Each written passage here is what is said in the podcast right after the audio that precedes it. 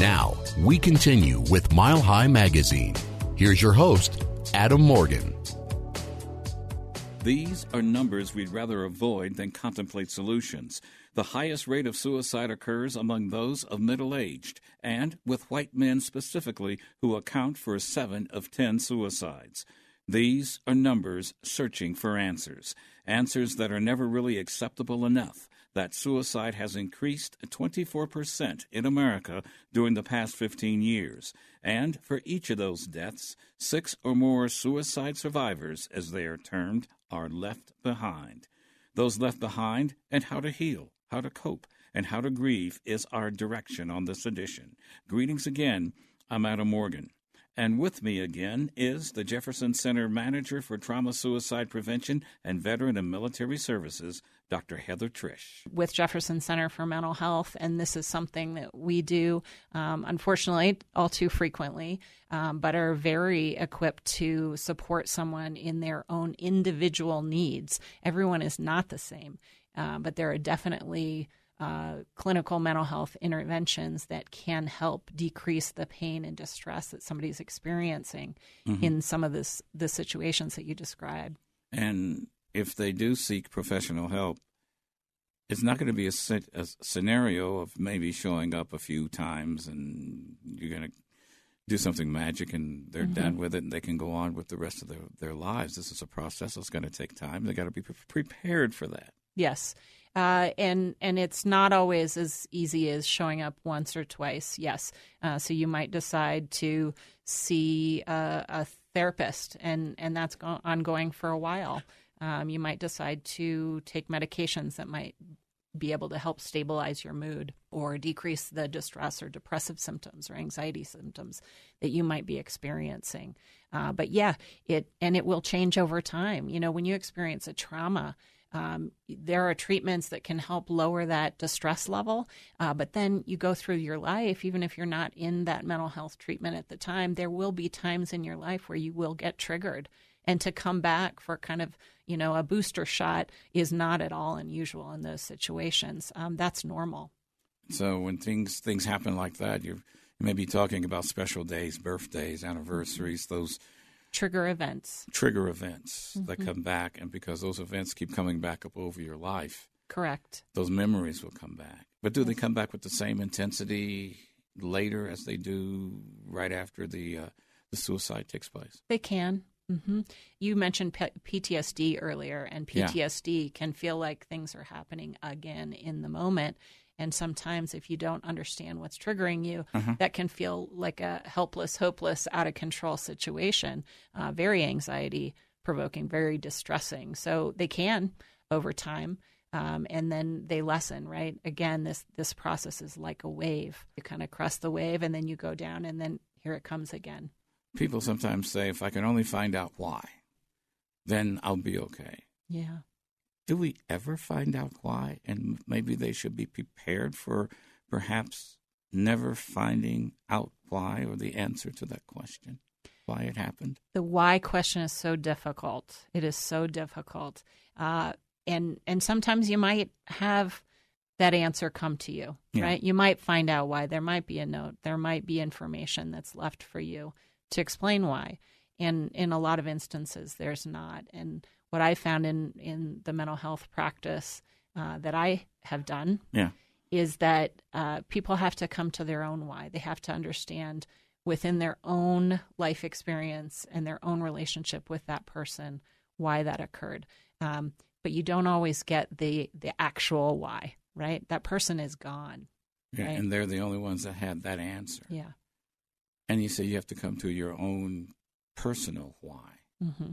And that's just taking everything you know and whatever indicators you have, and it just adds up as close as you can get. And you'll have that question mark for the rest of your life then. Sometimes, yes, that is the case. And does the same thing, uh, something similar happen to, let's say, a veteran who, after going through war in Afghanistan and, and, and those places, and then they come back here to America and they may do a suicide? Mm-hmm then you say, "Hey, you went through all that battle and you went through all that bullets flying and tracer rounds and and all that, and you come back here and you do this. Why? Veterans and and and suicide or even active uh, duty military and, and suicide is a it's a really challenging uh, situation. You know, we have a very high percentage of our veteran population who die by suicide. Yeah. Um, and and coming back after a military deployment and military service, mm-hmm. it's often around you know how much support they're getting and how much uh, you know in, into reintegration um, they're they're able to do back to their civilian life. You know, you look at the military and there's so much great structure, right? And that yeah. really doesn't allow for a lot of time or, or reason to to kind of veer from what you're supposed to do, right, in a timely fashion, yeah. in a hierarchical nature, and um, that's not true necessarily in your civilian world. Um, so that switch, that's when we really need to be supporting uh, our veterans and, and our military uh, folks back into that civilian life because that, that is a great challenge and they're they're often dealing with so many things that did happen maybe as a part of their deployment. And and that support isn't just checking up on them every now and then or when they call you and say something is going on. This is a regular occurring thing you got to be on top of and just make sure that they're doing okay and doing it consistently. Well, and that can look different for everyone, but yeah. I can I have a whole list of things that would be protective factors and very healthy, right, to help integrate, and that would include social connections, right, yeah. structure and stability, and schedule, and and and exercise, and eating right, and feeling like you have a purpose, and giving back. I mean, these are all really beneficial things that will help um, integrating back into the community. I, I, guess suicide has always been a part of man, nature of man, someplace back there. It's not that you're a historian and all that, way, way back in uh, whatever the dark ages mm-hmm. are, but I, I, guess it seems as that it's been uh, there's uh, men or a person can reach a place where they just want to give up. Mm-hmm. And it's always been, I guess, it's that a dark side of our human nature, or is it a normal side of it? it? Is just that everything else that we're learned and conditioned to keep that in check. Mm-hmm. I, I can't say historically, right? But yeah. what I can say are that suicide rates are increasing. And so, why that is, there's a lot of uh, reasons that are discussed. Um, but what we do know is that um, as time goes on, we're becoming even more and more connected electronically and less and less yeah. connected humanly um, and and those rates hmm. continue mm. to increase. And I don't know if that's the reason, uh, but I will say that um, we we do prevention, we do suicide prevention, and and we see those rates um, continue to increase. And so there are a lot of different things that we uh, at Jefferson Center for Mental Health have put into place different clinical mental health practices, yeah. interventions for suicide care, uh, ways the organization is structured in order to uh, make sure that we're best supporting those folks, folks who we we believe might be at risk for suicide. Um, there's all sorts of things that we we have been doing and we can continue to do as a community um, to support those who are struggling. You know, you, you you said that you've been seeing them go up as more and more automation mm-hmm. comes in. You see the same thing with uh, with teens and kids who are living on their cell phones. The more those cell phones have become important and they've become attached to them. Mm-hmm. The, there's a, the rates of suicide have been going up. You can't can't connect the 2 mm-hmm. but it's fascinating to see the parallel lines. Mm-hmm. I think that there are many researchers out there yeah. who are taking a look at these kinds of things, and I'm not an expert in that area, but I know that you know society changes and these rates continue to go up. And so, are there some correlations that we can look at and maybe affect that suicide rate um, in a way that we're keeping our loved ones around longer, yeah. if at all possible? How come more men uh, commit suicide than women? Men tend to use more lethal means. And so, you don't attempt with lethal means, you complete suicide with lethal means. Survival rate is not as high. The survival rate is not as high. Mm-hmm. Are the number of attempts about the same? It's just that the number of men who end up lethally getting it done is higher than the number of women because they're they're trying to do it differently. So women uh, attempt suicide about three times as often as males, uh, but Really? males are completing suicide at about four times the rate of of women. So women women women attempt three times more than men. correct. Really? Yes. Why?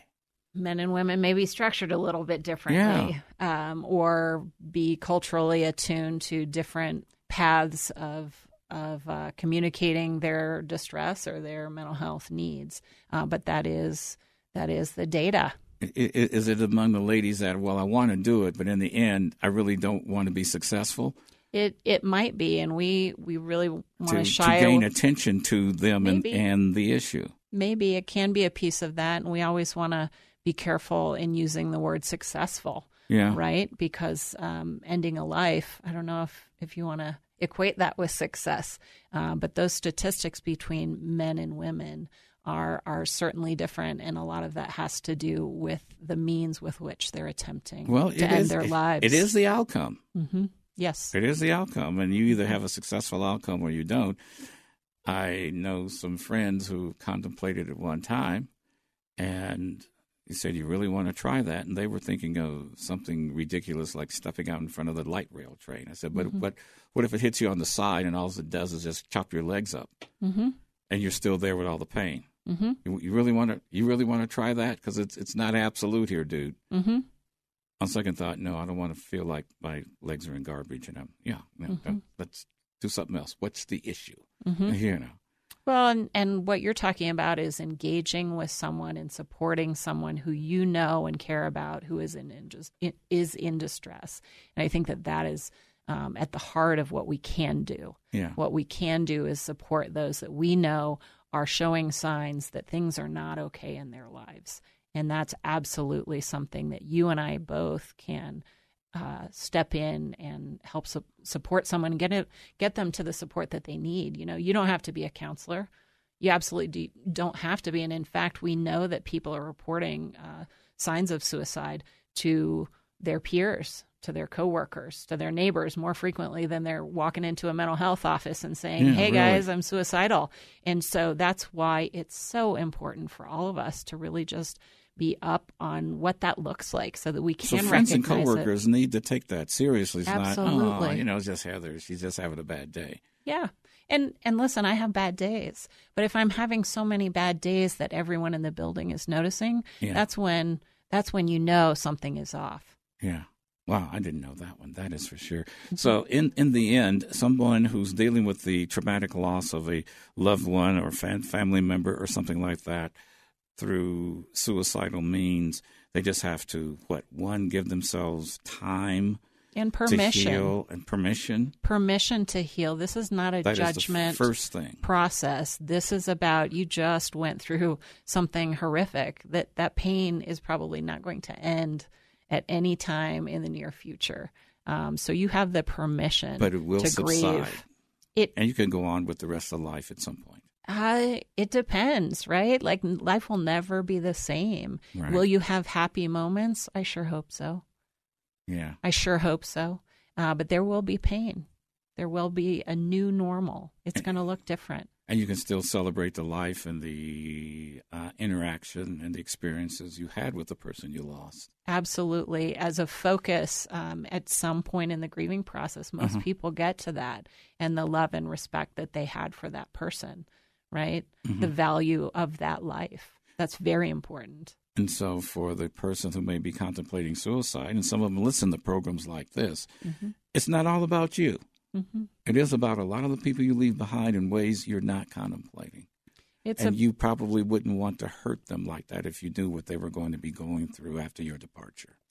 Yeah. So for the individual contemplating suicide and and wanting that pain to end, sometimes Yeah. you're so backed into a corner, you you're not able, literally not able to turn around and see the rest of the room and what other answers or possibilities could exist. And if you're willing to do that with someone, often there are ways to intervene and find Yeah. uh, other other avenues to decrease that pain that you're in. Um, but yes, you're impacting so many people, maybe strangers that you never know who see something on the news or read it in the paper and are in tears. They never knew you, but that matters. We thank Dr. Heather Trish, Manager for Trauma, Suicide, and Prevention in Veteran and Military Services of the Jefferson Center for Mental Health in Lakewood, for hanging in with us again for this edition. I'm Adam Morgan. Do keep in touch, stay in your game, and we thank you for sharing a few moments of your weekend with us. You have been listening to Mile High Magazine, a look at the issues and people shaping Colorado, presented by the Public Affairs Department of Bonneville, Denver. If you have a suggestion for a future program or a question, please send an email to publicaffairs at bonneville.com. Thanks for listening to Mile High Magazine.